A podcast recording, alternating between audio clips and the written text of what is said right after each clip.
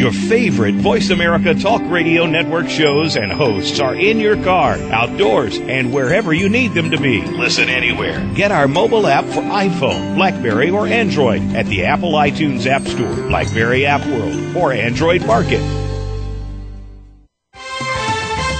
The following program is being brought to you on the Voice America Variety Channel. For more information about our network and to check our additional show hosts and topics of interest, please visit VoiceAmericaVariety.com. The Voice America Talk Radio Network is the worldwide leader in live Internet talk radio.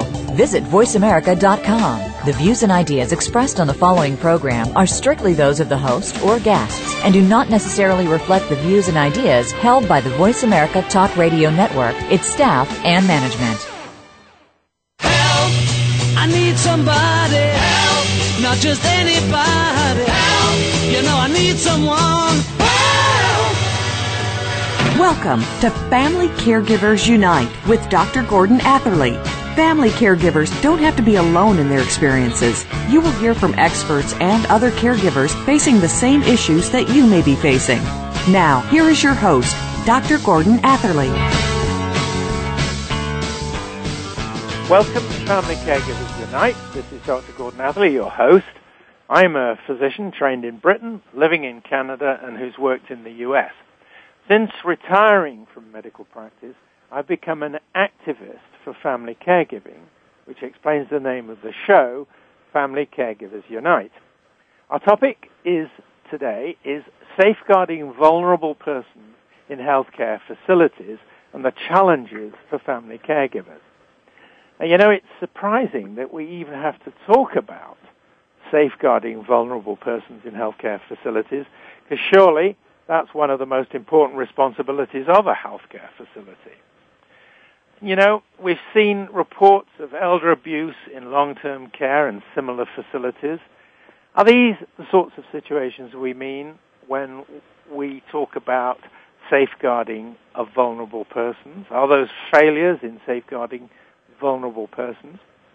We've seen reports of problems like malnutrition and poor care of personal hygiene of people who cannot look after themselves. And these are sorts of situations which are failure in what we expect for safeguarding a vulnerable person.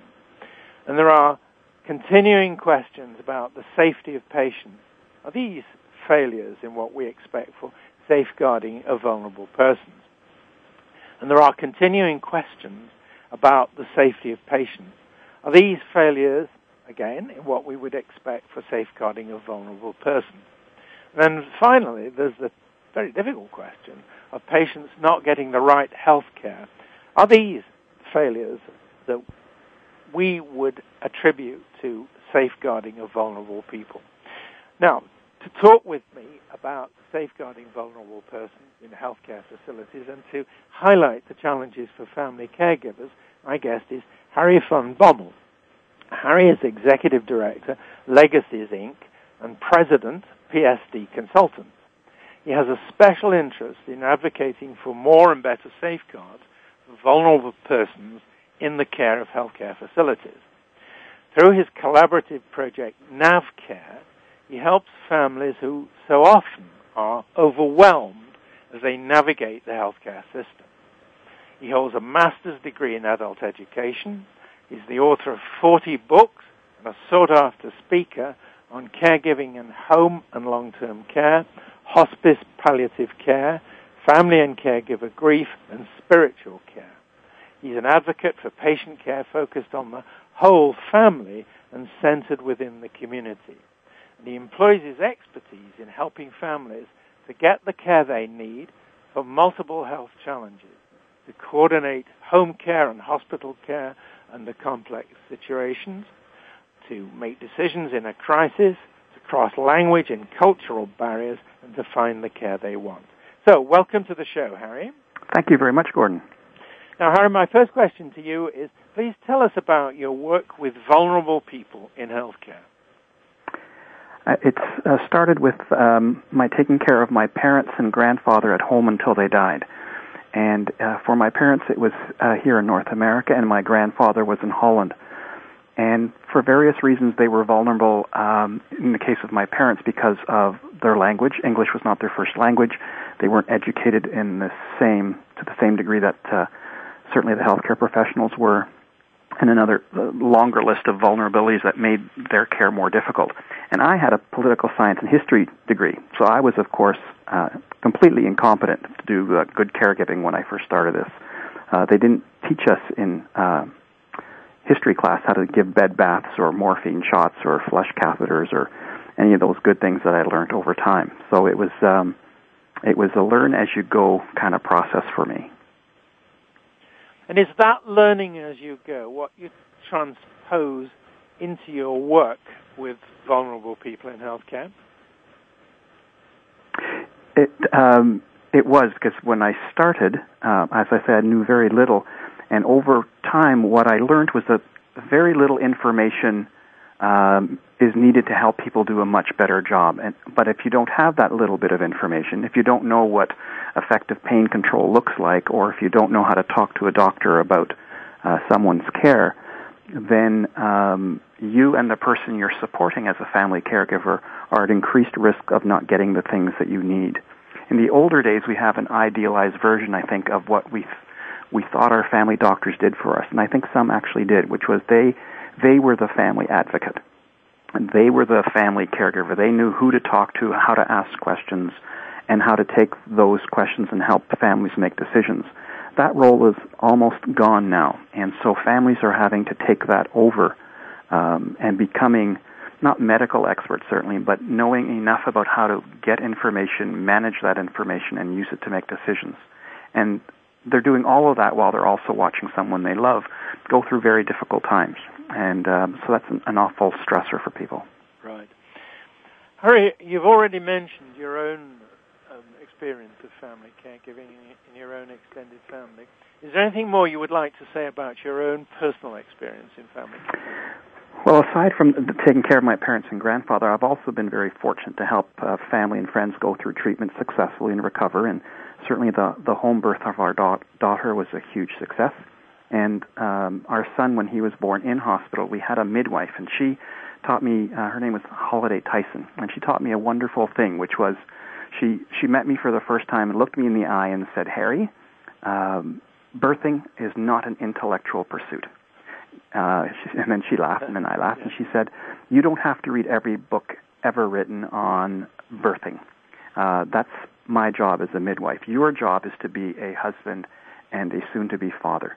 And that took an enormous pressure off of me and led me to, to believe that over time we need to create a midwife type person who will navigate healthcare systems for all patients and who will take over the job of having to read everything and know everything about every facility in one's community and who the best doctors and the best programs are and allow patients, uh, their families to, to remain families first rather than advocates and um, that's part of my goal. And through the, our collaborative project NavCare, is to create such a volunteer or paid position, which we call a healthcare advisor, to go through the system with people and help them identify what's possible, what's not possible, uh, who's getting the best care, and how do we ensure that we are in that group of people who are getting the best care. Very interesting what you said about the sense of having the stress relief relieved. Yeah. Somebody, your midwife, the midwife, spells out to you, here's my job, says yeah. the midwife, here's yours. Mm-hmm. So you know what you've got to cope with. Uh, I'm mentioning that now because on this show, Family Caregivers Unite, I've heard a lot of discussion about the pressures and stresses on family caregivers who, particularly immediately they're confronted with the needs of family caregiving, to provide family caregiving, are searching for every piece of information they think yeah. they need, and it's overwhelming, especially if they use their in, the internet. So yeah. just tell us a little bit more about your concept of the navigator uh, and the kind of service you provide uh, in that direction. Well, our goal is to provide uh, different ways for people to get the information they need. So some of us family caregivers love to know everything ourselves, and so we will provide people with resources um, this project is, is over the next five years to provide people with the resources that they need to learn whatever it is they want to learn themselves. That's at one extreme where the family caregiver wants to basically be that healthcare advisor role because some people just like that sense of control. At the other extreme uh, will be a person, a healthcare advisor, um, again, either a volunteer through a program or someone that you might hire as, as you would a midwife, who will um, either by telephone or over the internet coach people in what they might want to do uh, around caring for somebody, or actually uh, go with the patient to all their appointments and their treatments, uh, ask the questions, take the notes, and help people make the decisions that they need. And this person's main uh, knowledge base will be uh, understanding systems in a hospital. So if you are being admitted through the emergency ward or you're being admitted through general admissions because you're going in for an operation or some kind of treatment, they will understand those processes. They will understand how to negotiate for the best care uh, because they know what that looks like at that particular facility. And they will help mediate problems as they arrive because uh, almost in everyone's healthcare situation, something unexpected arises that can cause some conflicts either between the patient and their caregivers or within the family circle. Uh, and this person can help mediate those problems. And that takes us into our main, main theme, doesn't it? Because in addition to um, taking that role in, for family caregivers, supportive role of helping them navigate, there will be a whole set of questions about what the family caregiver can and should do when the vulnerabilities are such and the safeguarding is such that things aren't going well and they have concerns.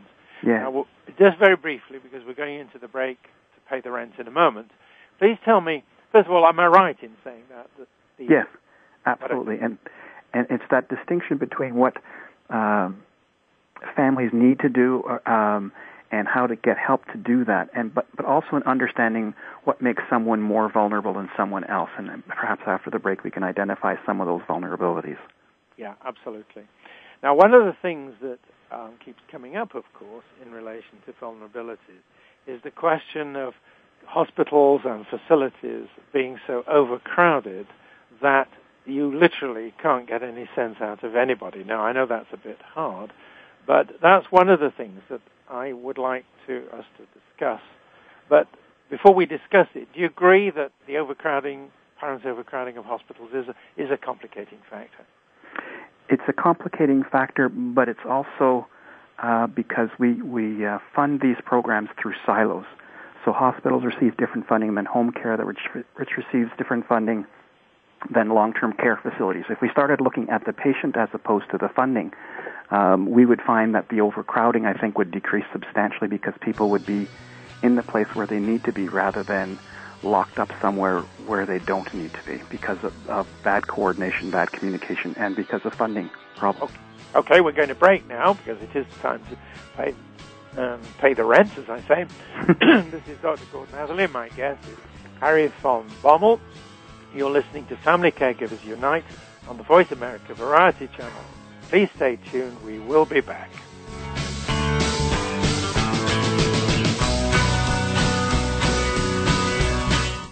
Talk, talk, talk. That's all we do is talk. If you'd like to talk, call us toll free right now at 1 866 472 5787. 1 866 472 5787. That's it. That's it. VoiceAmerica.com.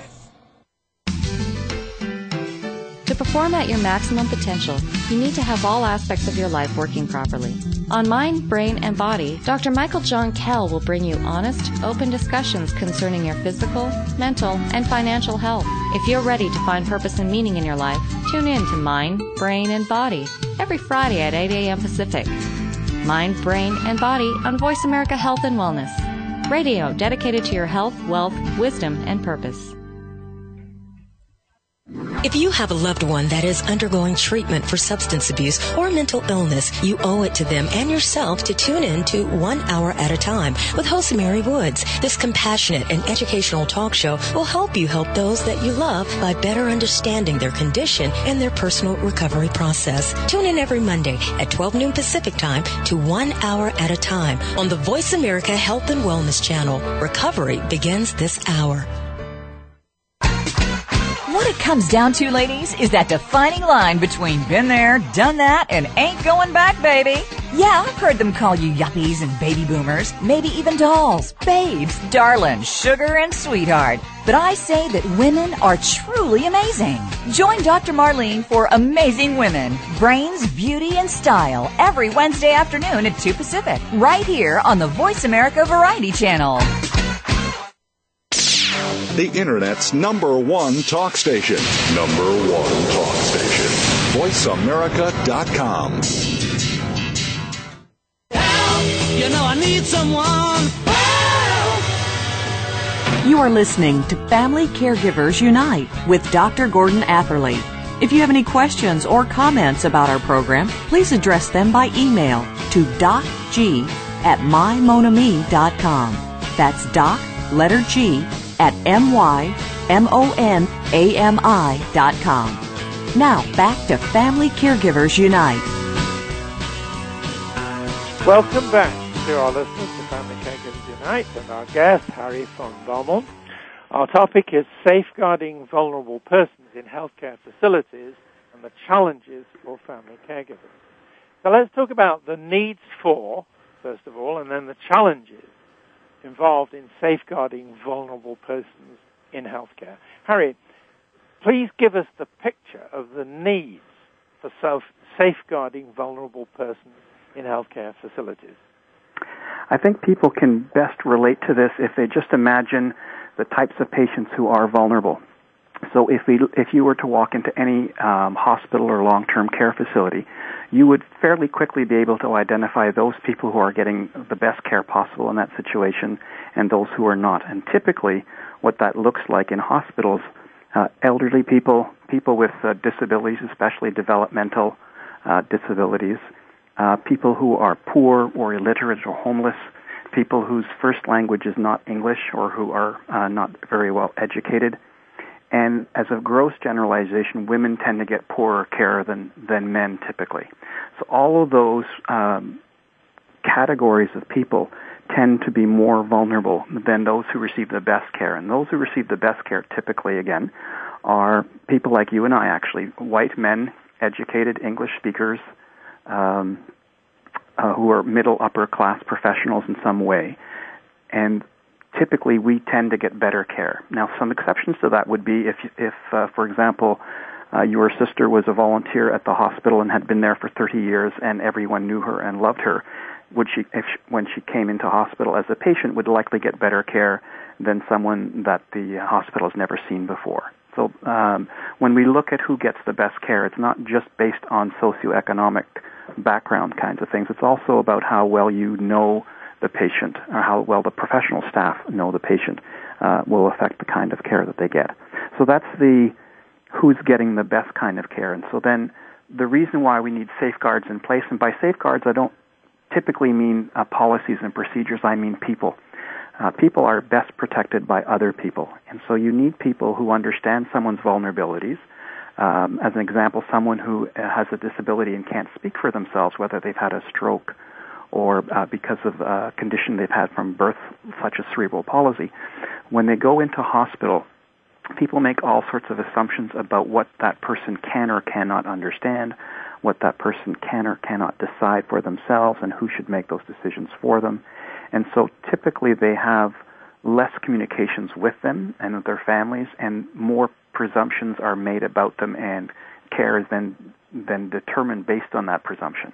Let me give you a very quick example. In the United States, in uh, the Boston area, there was a homeless woman who was brought into a hospital and um, required a stomach feeding tube. And she was told basically that that invasive procedure um, could be very risky for her, that she might die from it anyway, and wouldn't she prefer to have um, palliative care and just be made comfortable, uh, not fed a whole lot, and sort of just die very peacefully. Uh, this woman had mental health problems as well as being homeless. She thought she was the Queen of England, I believe it was. And so the the presumptions about her life um, led people to to suggest to her that she'd just basically die. At about the same time, another woman, much older in her early 90s, uh, was offered the same procedure for the same reasons. She needed a stomach feeding tube. And for her, it was presented as day surgery. She'd be in in the morning, out by lunch, back home, uh, where she would be well taken care of. And that woman's name was Rose Kennedy, the mother of uh, President John F. Kennedy. And because of her perceived value and perceived support, the same procedure was presented to her in a completely different way. And that's what I mean by vulnerabilities. People, because of who they are, they are perceived to be somewhat less and therefore receive less. And that's what the danger is. That sounds like healthcare making judgments that it's not empowered or entitled to make. That is, judgments on the value of yes. individuals. Am I right in saying that? You're you're absolutely right. Not only are they not capable, they are incompetent to do those things. The one of the most deadly phrases for people who are vulnerable is the f- phrase quality of life because people will make presumptions about what someone's quality of life is and therefore offer them a restricted list of options. And the higher you are valued in the community, the more likely you are to be offered those life affirming uh, alternative treatment plans than if you are not valued in the community and not seen as as worthy. You will be offered less. And because we are incompetent to measure quality of life of an individual, uh, we should never use that phrase for an individual. We can measure quality of life between people who live in a city versus people who live in a town, or people who are educated versus uneducated as a population of people. But the term was never meant to be used for individuals. And we have started in healthcare to use that term for individuals in a way to supposedly uh, ethically restrict uh, care to them. And that's why it's so dangerous. Right. Can you give us some examples specifically of the way those situations create challenges for um, family caregivers? Now, I realize you've been talking about people who may not have family caregivers, and that may be part of the difficulty that mm-hmm. cause of the difficulty. But let's talk about those situations where there is a family caregiver and the s- sorts of situations that you you know about mm-hmm. are in play. Um, what are the? Give us some examples of the challenges to those family caregivers. I can uh, talk to you about a. I'll, I'll use different names for people, but uh, a friend named Joe who uh, has a developmental disability, and because of that, he's now 76. He, when he was in his early 20s, his family, his family decided they could no longer take care of him at home, and his only disability really was um, that he couldn't make change in the family store. So he was a slow learner who couldn't do the math in order to make change, and so he was sent to a psychiatric center where he lived for over 20 years um, because he couldn't make change in the family store. He had no mental illness at all, um, still doesn't. And uh, while there, he had some electric shock treatments. His he had no personal clothing. It was all out of a general bag that everyone shared. Uh, his teeth were removed because it's easier to take care of uh, um, dental uh, hygiene if you don't have teeth. And so, when he came out of there, he went into various group homes and such, and now he's in a nursing home. And whenever he goes to hospital, because he has no teeth and because he doesn't actually care what his clothes look like because he's never owned any of his own until recently, um, the presumption in hospital when he first goes in is always that he is a homeless man and that he's an alcoholic. And so um, when I visit him in the hospital, uh, one of the first things I help people understand is that he does have a home and that he does have family and friends who care about him um, and that he doesn't drink and immediately how people treat him is different because of that. Because their presumptions were wrong, um, but I don't challenge them, don't try to make that a negative thing, but just sort of highlight for them um, the correct presumptions to make about him. Uh, then their body language, their use of language, uh, verbal language changes, and the options offered to him are different. And so that's a very concrete example of how um, some how someone looks and someone's label, in this case developmental disability, um, caused people to do more harm than good in his life. He's had over 50 years of institutional life of one form or another, and that um, uh, has led to certain behaviors that people find difficult. I just call him a grouchy old uncle type person who, you know, just isn't very happy very often, and with good reason, I think. Um, but he's not very different than many other of the people in the nursing home who are also grouchy for very good reasons. So that would be one example. Does that point up the role of the family caregiver as a sort of information provider? Yes. It, it's not just the information, but also when they see how we react with him, his family and friends. What that does is uh, role model um, the way to get him to listen best, to uh, receive treatment best. When I visit him in hospital, for example, I always, in the first few visits, wear a suit and tie and bring a briefcase. And I do that because immediately the presumption is that if someone's visiting him who looks like a professional, then he is worthy of professional care. And I don't think that's fair. I don't think it's a, a, um, a fair way to treat people, but it is um, a reality that family caregivers need to understand that how they dress when we visit someone in a hospital or a long-term care facility will determine how uh, that person is treated in that facility. So if I come in my typical clothes, I'm a writer, so my typical clothes are sweatpants and a sweatshirt. He would be treated very differently uh, than when I come in a suit and tie. And that's a, um, it sounds like a superficial thing, but we react positively to people who dress professionally, and we don't do that as quickly uh, with someone who does not. How well understood is what you've just explained by healthcare people themselves? I don't think it's a conscious thing, and I don't think it's limited to people in healthcare. People with de- developmental or physical disabilities, for example, are often treated poorly um, in social services, in restaurants, in workplaces because of presumptions made of them. There used to be a wonderful poster of a man sitting far away in a corner in a wheelchair with his back to the camera and underneath the caption said, What do you call this man? And then the next photograph is of his face turned around sitting in the wheelchair. And underneath it says, You call him Mr. President. And that's because it's a photograph of Franklin Delano Roosevelt. And so the image, until you know uh, something about the person, the image uh, consciously or more often than not unconsciously determines how you treat a person. And so one of the key roles for a family caregiver, which is why I also encourage them to bring in photographs of the person uh, when they are at their best, so that the person in the bed is perceived to be the person that is most loved in this family circle, and that they have many valued roles um, that they play at home, whether it be father, grandfather, uncle, friend, brother, uh, volunteer, um, whatever it might be. You need to draw out the personality of the person and their image so that uh, they receive the care that they deserve. Going to stop you there because it is time to take the break, but I want to come back to the things you've been talking about, which are powerful. Um, so it's the break. This is Dr. Gordon Atherley. My guest is Harry van Bommel. You're listening to Family Caregivers Unite on the Voice America Variety Channel. We will be back.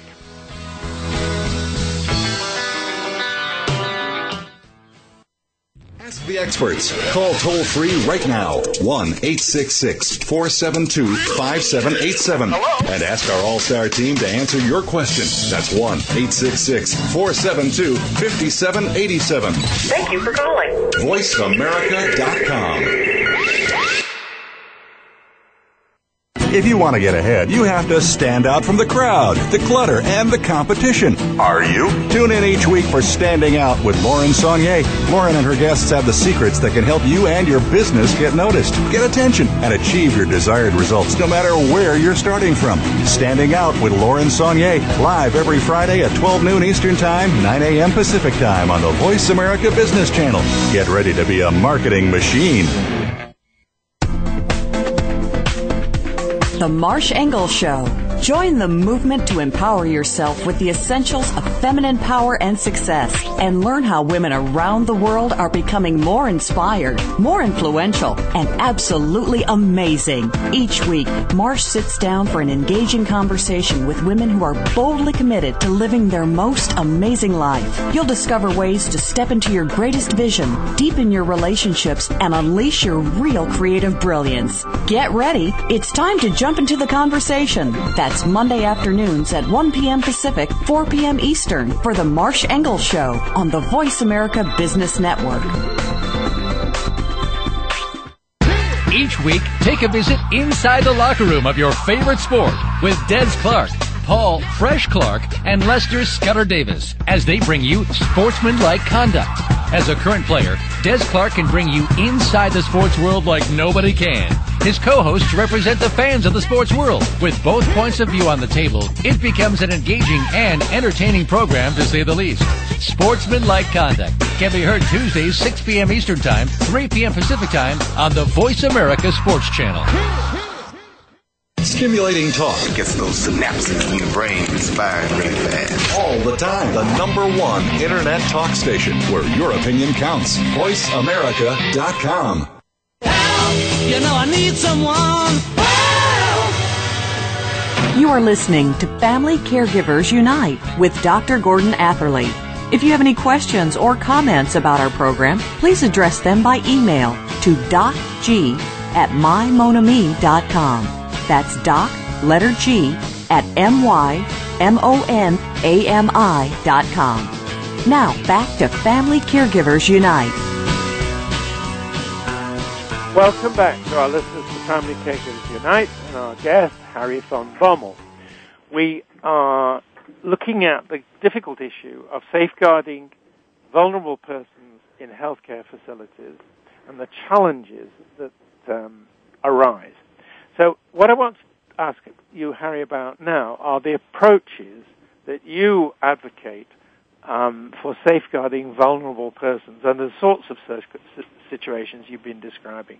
So, what typically are the approaches you advocate to family caregivers? It's a four sort of step process for me uh, around uh, being most helpful as a family caregiver. And they're summarized by four words. Think about situations. So the word think, talk to, talk to other people in the family about those likely scenarios, plan for them, and then practice. So think, talk, plan, and practice. And what that does is start the conversation early as opposed to wait until there's a medical crisis.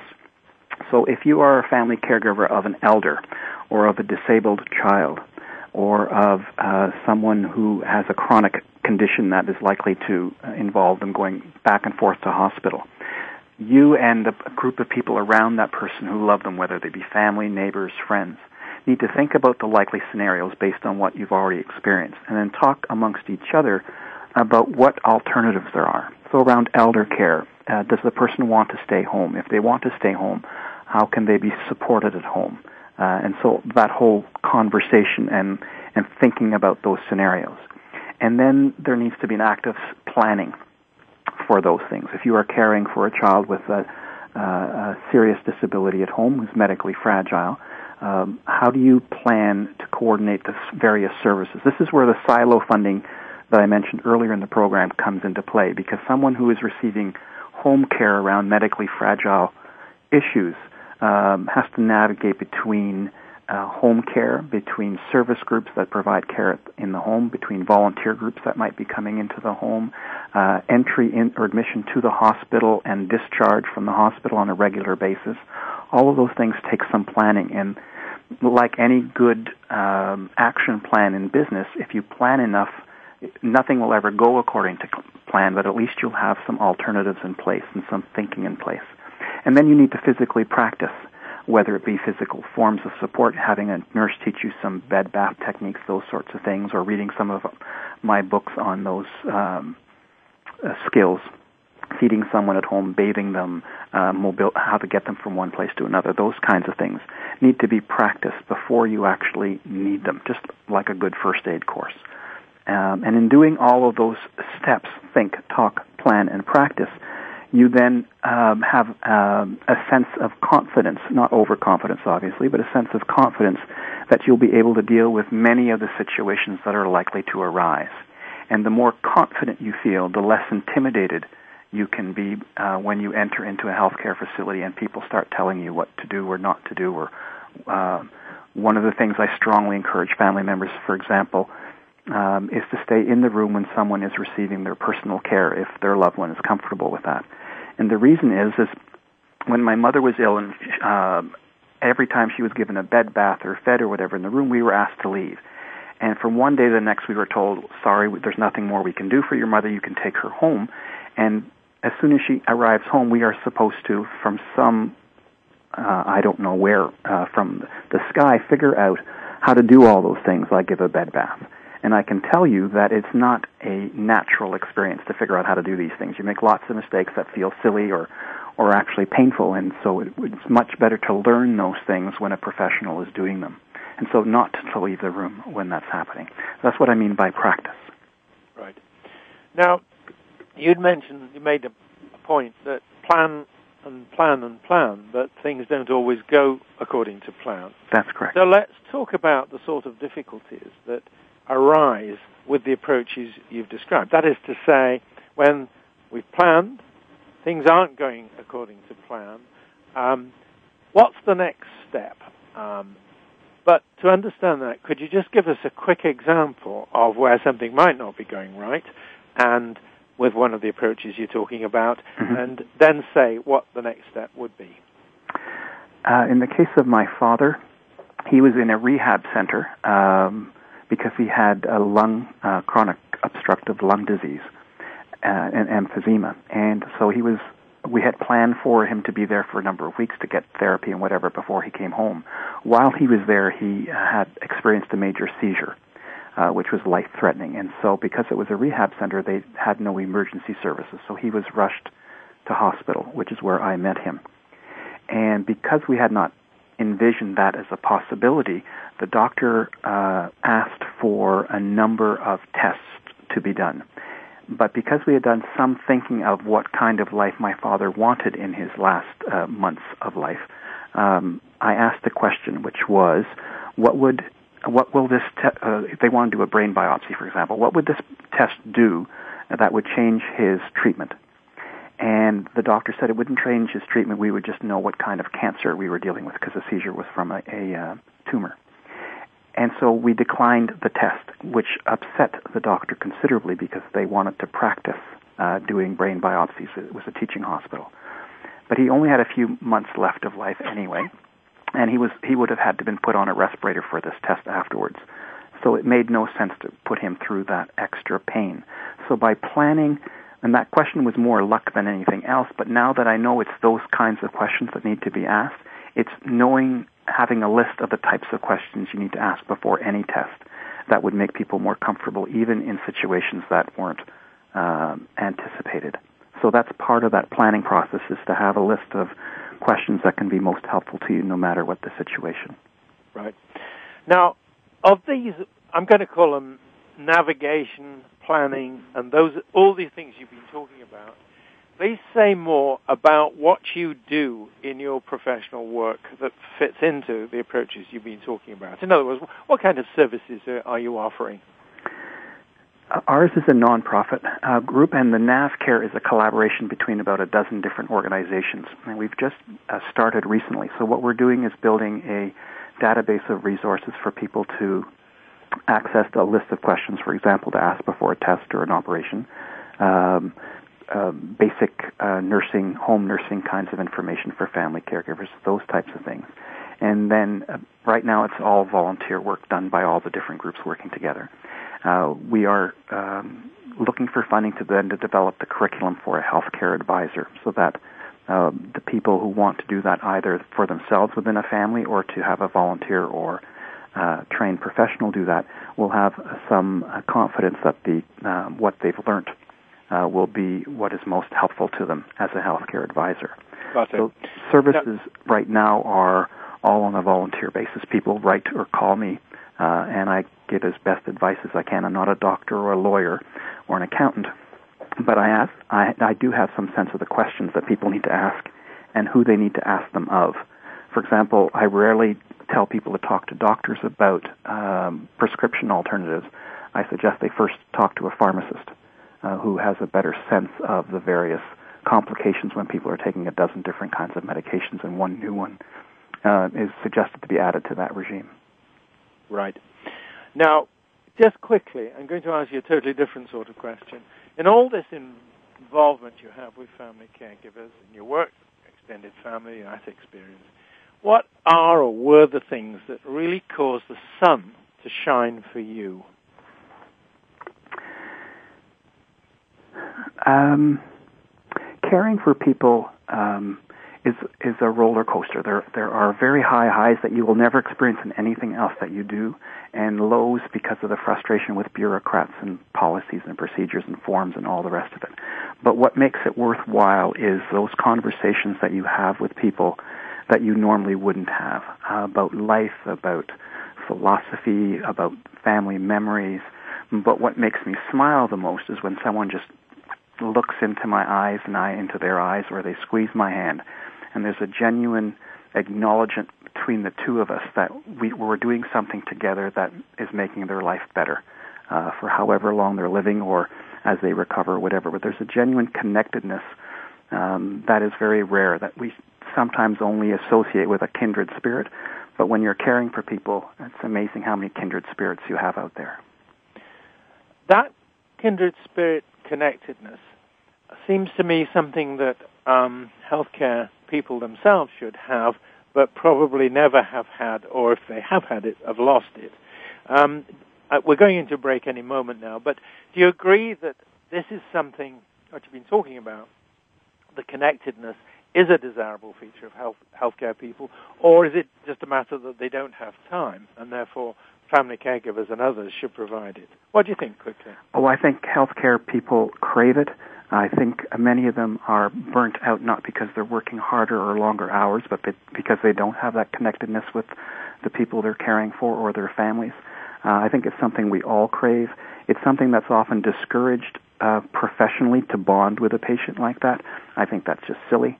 Um, I think if we, anything that we can do to help people connect in that way, and that can be through the simplest things. Our, uh, when my son was born in the hospital, there was a nurse who maybe over 30 seconds connected to us perfectly by saying your your uh, baby will be born tonight, no matter what it, anyone else tells you. And she was right, and she was lovely. And it took 30 seconds, and she just looked in our eyes, and we looked in hers, and and I'm still grateful 18 years later. So clearly, it doesn't take a long time. It's you're, you're still connected. Absolutely. Now we are going into the break. Um, this is the time once more. This is Dr. Gordon Atherley, and my guest is Harry van Bommel. You're listening to Family Caregivers Unite on the Voice America Variety Channel. Um, stay tuned because we're coming back. And as we come back, we're going to talk about what needs to be done um, to bring some of the things that Harry's been talking about um, into action in such a way that they get more and better support. So we'll talk to you then.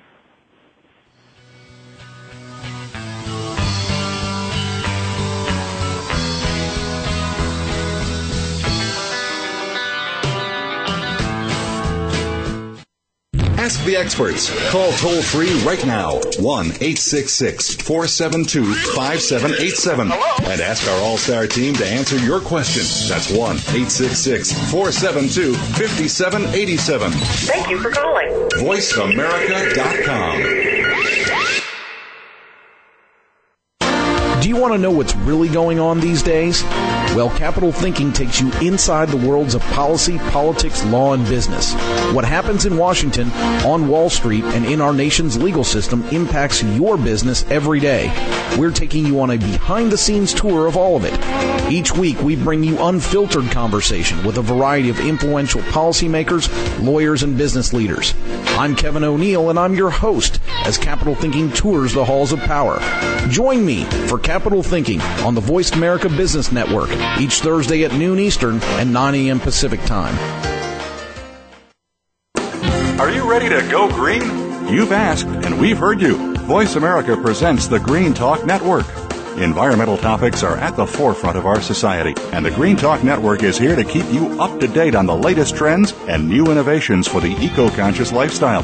We'll help promote a variety of ideas on the environment, from global warming issues to how you can become more eco friendly in your daily activities. Be a part of the solution, not the problem. Visit the Green Talk Network page on voiceamerica.com and tune in to help spread the green.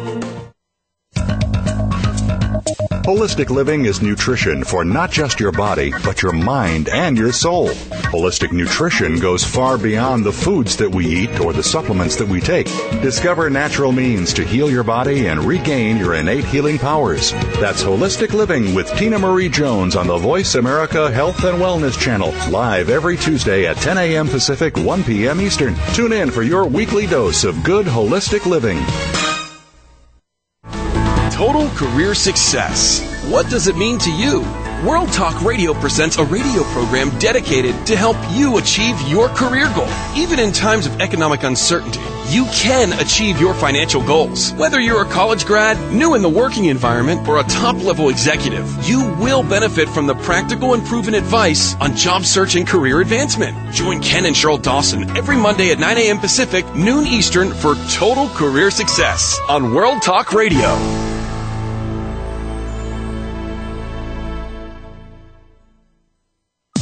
Streaming live. The leader in Internet talk radio. VoiceAmerica.com. You know I need someone. You are listening to Family Caregivers Unite with Dr. Gordon Atherley. If you have any questions or comments about our program, please address them by email to docg at mymonami.com. That's doc, letter G, at M-Y-M-O-N-A-M-I dot com. Now back to Family Caregivers Unite. Welcome back to our listeners to Family Caregivers Unite and our guest, uh, Harry van Bommel. Our topic is safeguarding vulnerable persons in healthcare facilities and the challenges for family caregivers. So, now I want to talk about how more and better support for family caregivers concerned about vulnerable family members can be organized.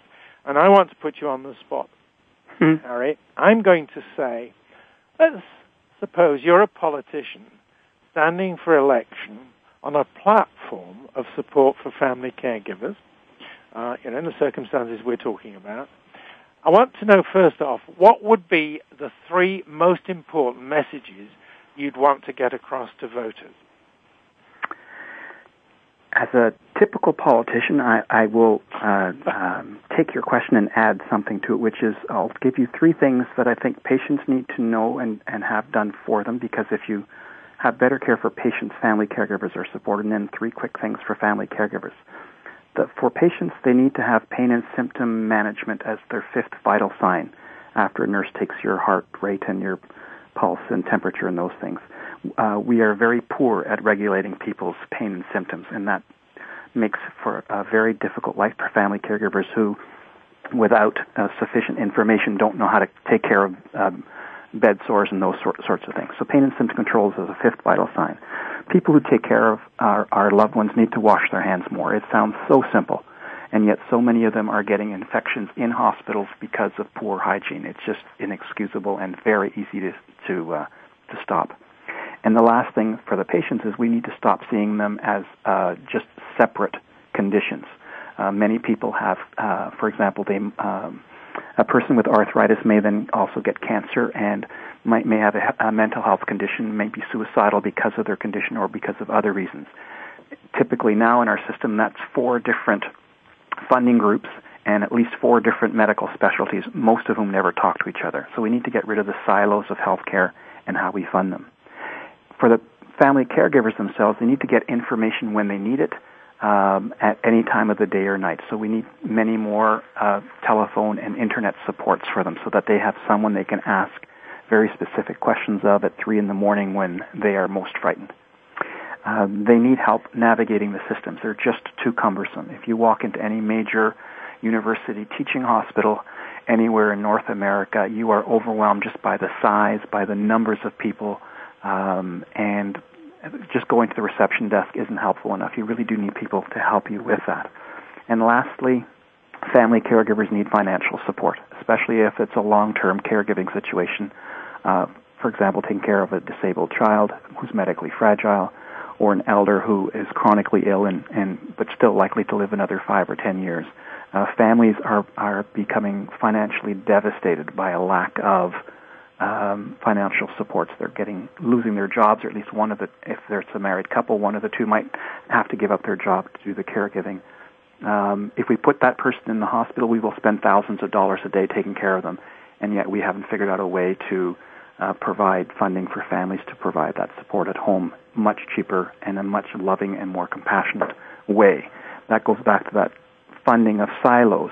Uh, there's lots of money in this system for uh, certain things, but not much for other things, and that's just because they're they're uh, in different packages of funding, and they, that needs to be gotten rid of.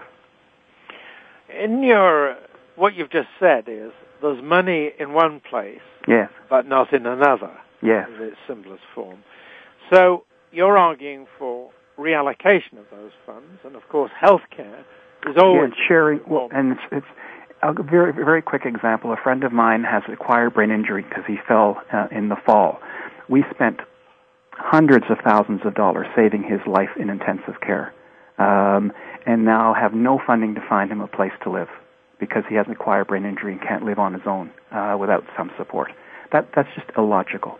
So it's it's more than reallocation of funding. I think it's it's a, a, a reorientation to looking at a person as a whole first, and then figuring out where the pots of money need to come from in order to provide that person uh, with um, a home and the kind of care that they need.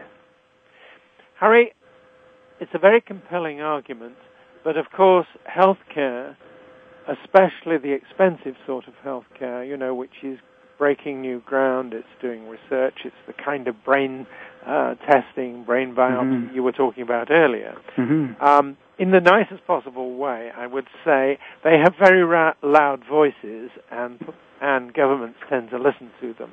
Yeah. What are the arguments you're going to put to governments to say, hang on a minute, those people are doing good work, but there's also other good work which needs doing as well? What are the arguments well, I've just made them to a House Committee on Healthcare, and um, it, it divides into two categories. Half of the platform of six things that I just mentioned to you um, don't require money, uh, don't require new money. Uh, effective pain and symptom control is a vital sign, doesn't cost more. Washing your hands um, doesn't cost more.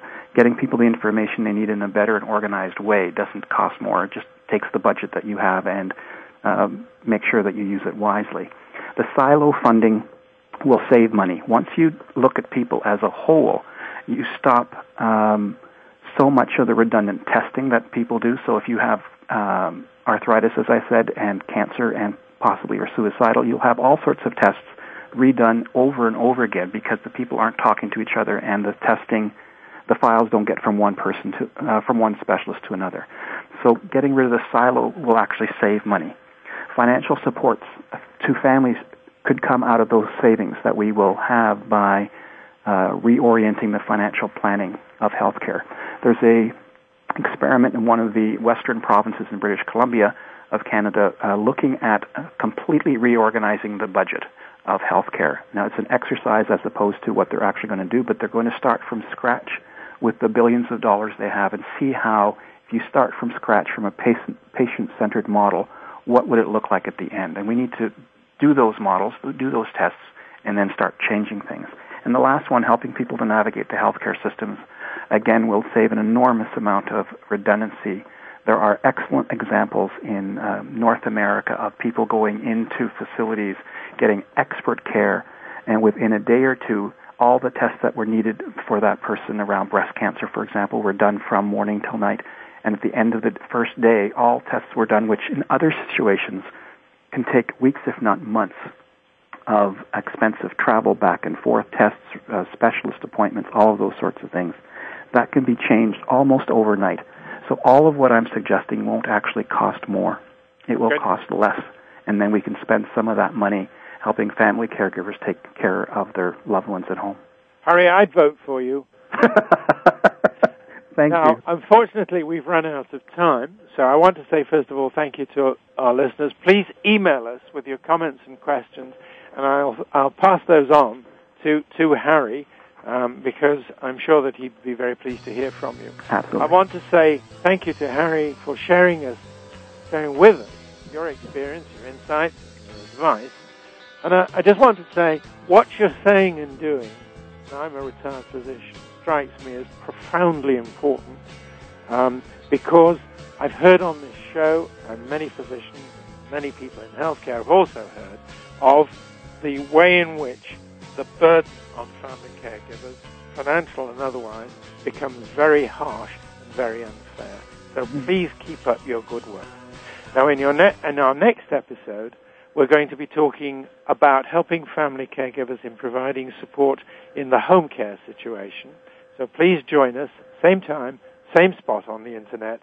Talk to you then.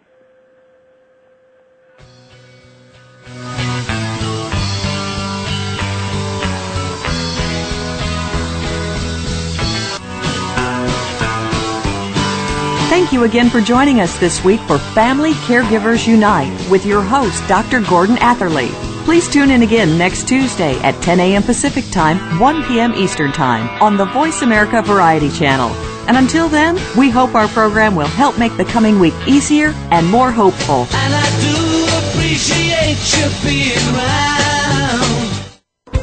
Thanks again for listening to the preceding program brought to you on the Voice America Variety Channel. For more information about our network and to check out additional show hosts and topics of interest, please visit VoiceAmericaVariety.com. The Voice America Talk Radio Network is the worldwide leader in live Internet talk radio. Visit VoiceAmerica.com. The views and ideas expressed on the preceding program are strictly those of the host or guests and do not necessarily reflect the views and ideas held by the Voice America Talk Radio Network, its staff, and management.